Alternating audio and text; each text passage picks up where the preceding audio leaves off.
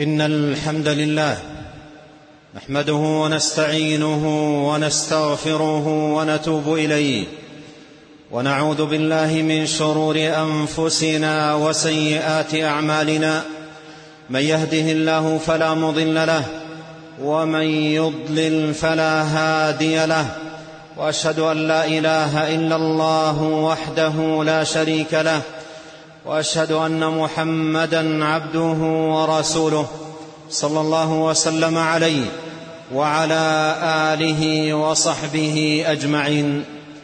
أما بعد أيها المؤمنون عباد الله اتقوا الله تعالى وراقبوه جل في علاه. مراقبة من يعلم أن ربه يسمعه ويراه. وتقوى الله جل وعلا عمل بطاعة الله على نور من الله رجاء ثواب الله وترك لمعصية الله على نور من الله خيفة عذاب الله. أيها المؤمنون لقد شرع الله جل وعلا لعباده عبادة الصيام في شهر الصيام شهر رمضان المبارك لحكمة عظيمة وغاية جليلة جاء تبيانها في قول الله جل شأنه يا أيها الذين آمنوا كتب عليكم الصيام كما كتب على الذين من قبلكم لعلكم تتقون. فالصيام أيها المؤمنون وصلة مباركة وسبب عظيم ومعونة للمسلم لتحقيق تقوى الله جل وعلا. وذلكم معاشر المؤمنين لما يترتب على الصيام من زكاء وصفاء وصدق مع الله وإخلاص في التعبد لله جل وعلا ومجانبة للآثام والذنوب ومران للنفس في اتقاء شهواتها وتتبع ملذاتها مما جعل للصيام الأثر المبارك والثمرة العظيمة في تحقيق تقوى الله جل وعلا. أيها المؤمنون ويعظم حظ الصائم من التقوى وتحصيلها ونيلها بحسب حفظه لصيامه وعنايته به وإبعاده عن كل منقص أو مفسد أو مضر بهذه العبادة. أيها المؤمنون عباد الله لقد ثبت في الصحيحين من حديث أبي هريرة رضي الله عنه أن النبي صلى الله عليه وسلم قال الصيام جنة فإذا كان يوم صوم أحدكم فلا يرفث ولا يصخب وفي رواية ولا يجهل. فإذا سابه أحد أو قتله فليقل إني امرؤ صائم. تامل رعاك الله في قول النبي الكريم عليه الصلاة والسلام الصيام جنة والجنة هو الترس والستر والواقي فكم في الصيام من صيانة للعبد؟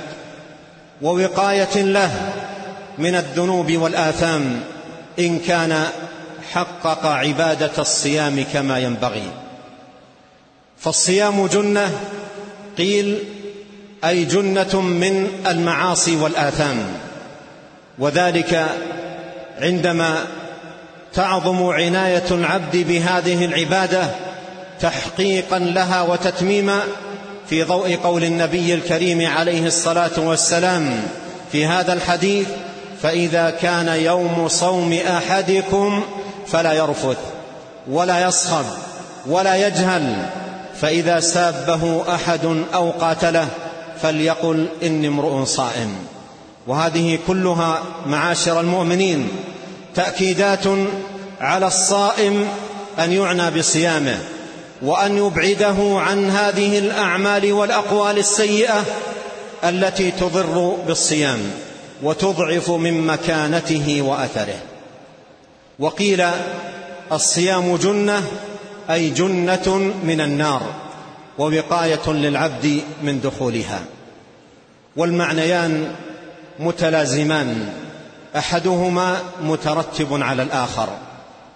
فإن الصيام إذا كان فعلا جنة للعبد بالبعد عن المعاصي والآثام في هذه الحياة الدنيا كان له يوم القيامة جنة من دخول النار.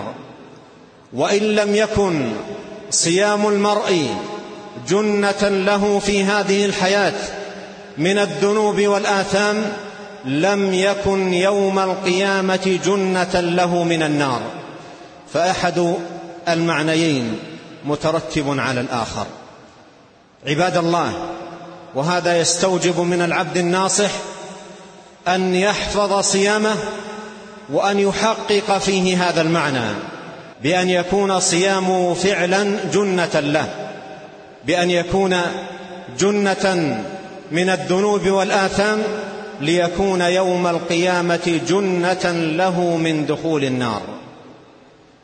معاشر المؤمنين وعندما يقع الصائم في مثل هذه الآثام ونظائرها من غيبة أو سخرية أو كذب أو غش أو ظلم أو اعتداء أو غير ذلك من صنوف الآثام وأنواعها فإن هذا الوقوع في هذه الذنوب له أثره في صيامه.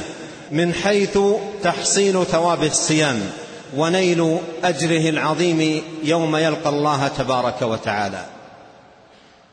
وتأمل ليتضح لنا هذا المعنى جليا ما رواه الإمام مسلم في كتابه الصحيح من حديث أبي هريرة رضي الله عنه أن النبي صلى الله عليه وسلم قال أتدرون ما المفلس؟ قالوا المفلس فينا من لا درهم له ولا متاع. قال إن المفلس من أمتي يأتي يوم القيامة بصلاة وصيام وزكاة ويأتي وقد شتم هذا وقذف هذا وأكل مال هذا وسفك دم هذا وضرب هذا فيأخذ هذا من حسناته وهذا من حسناته فإن فنيت حسناته قبل أن يقضى ما عليه أخذ من خطيئاتهم فطرحت عليه ثم طرح في النار. تأمل فإن النبي صلى الله عليه وسلم ذكر من جملة العبادات في هذا الحديث والتي يؤخذ من حسنات العبد عليها يوم القيامة عبادة الصيام. قال يأتي بصلاة وصيام وزكاة. ومعنى ذلك إذا كان المرء يصوم ولا يحفظ صيامه من مثل هذه الأعمال فإنه كأنه بهذا الصيام يعد أجر صيامه هدية للآخرين. فلا يجد عليه يوم القيامة ثوابا ولا أجرا.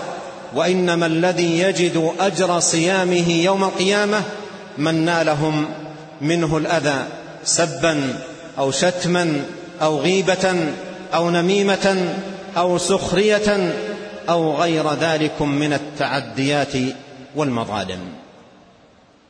أيها المؤمنون إن الواجب على الصائم أن ينصح في صيامه وأن يتقي الله ربه وأن يكون في عمله مراقبا لله جل وعلا يخشى عقابه ويرجو ثوابه ويعمل على تتميم صيامه وتكميله لينال عظيم موعود الله تبارك وتعالى وجزيل أجره للصائمين.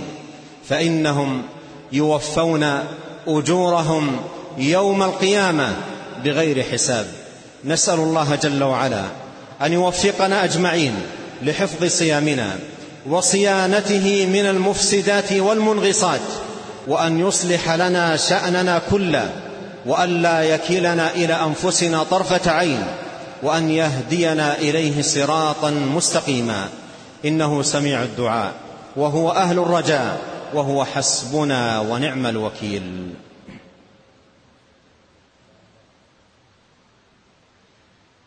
الحمد لله حمد الشاكرين وأثني عليه ثناء الذاكرين أحمده جل في علاه بمحامده التي هو لها أهل وأثني عليه الخير كله لا أحصي ثناء عليه هو كما أثنى على نفسه وأشهد أن لا إله إلا الله وحده لا شريك له واشهد ان محمدا عبده ورسوله صلى الله وسلم عليه وعلى آله وأصحابه أجمعين.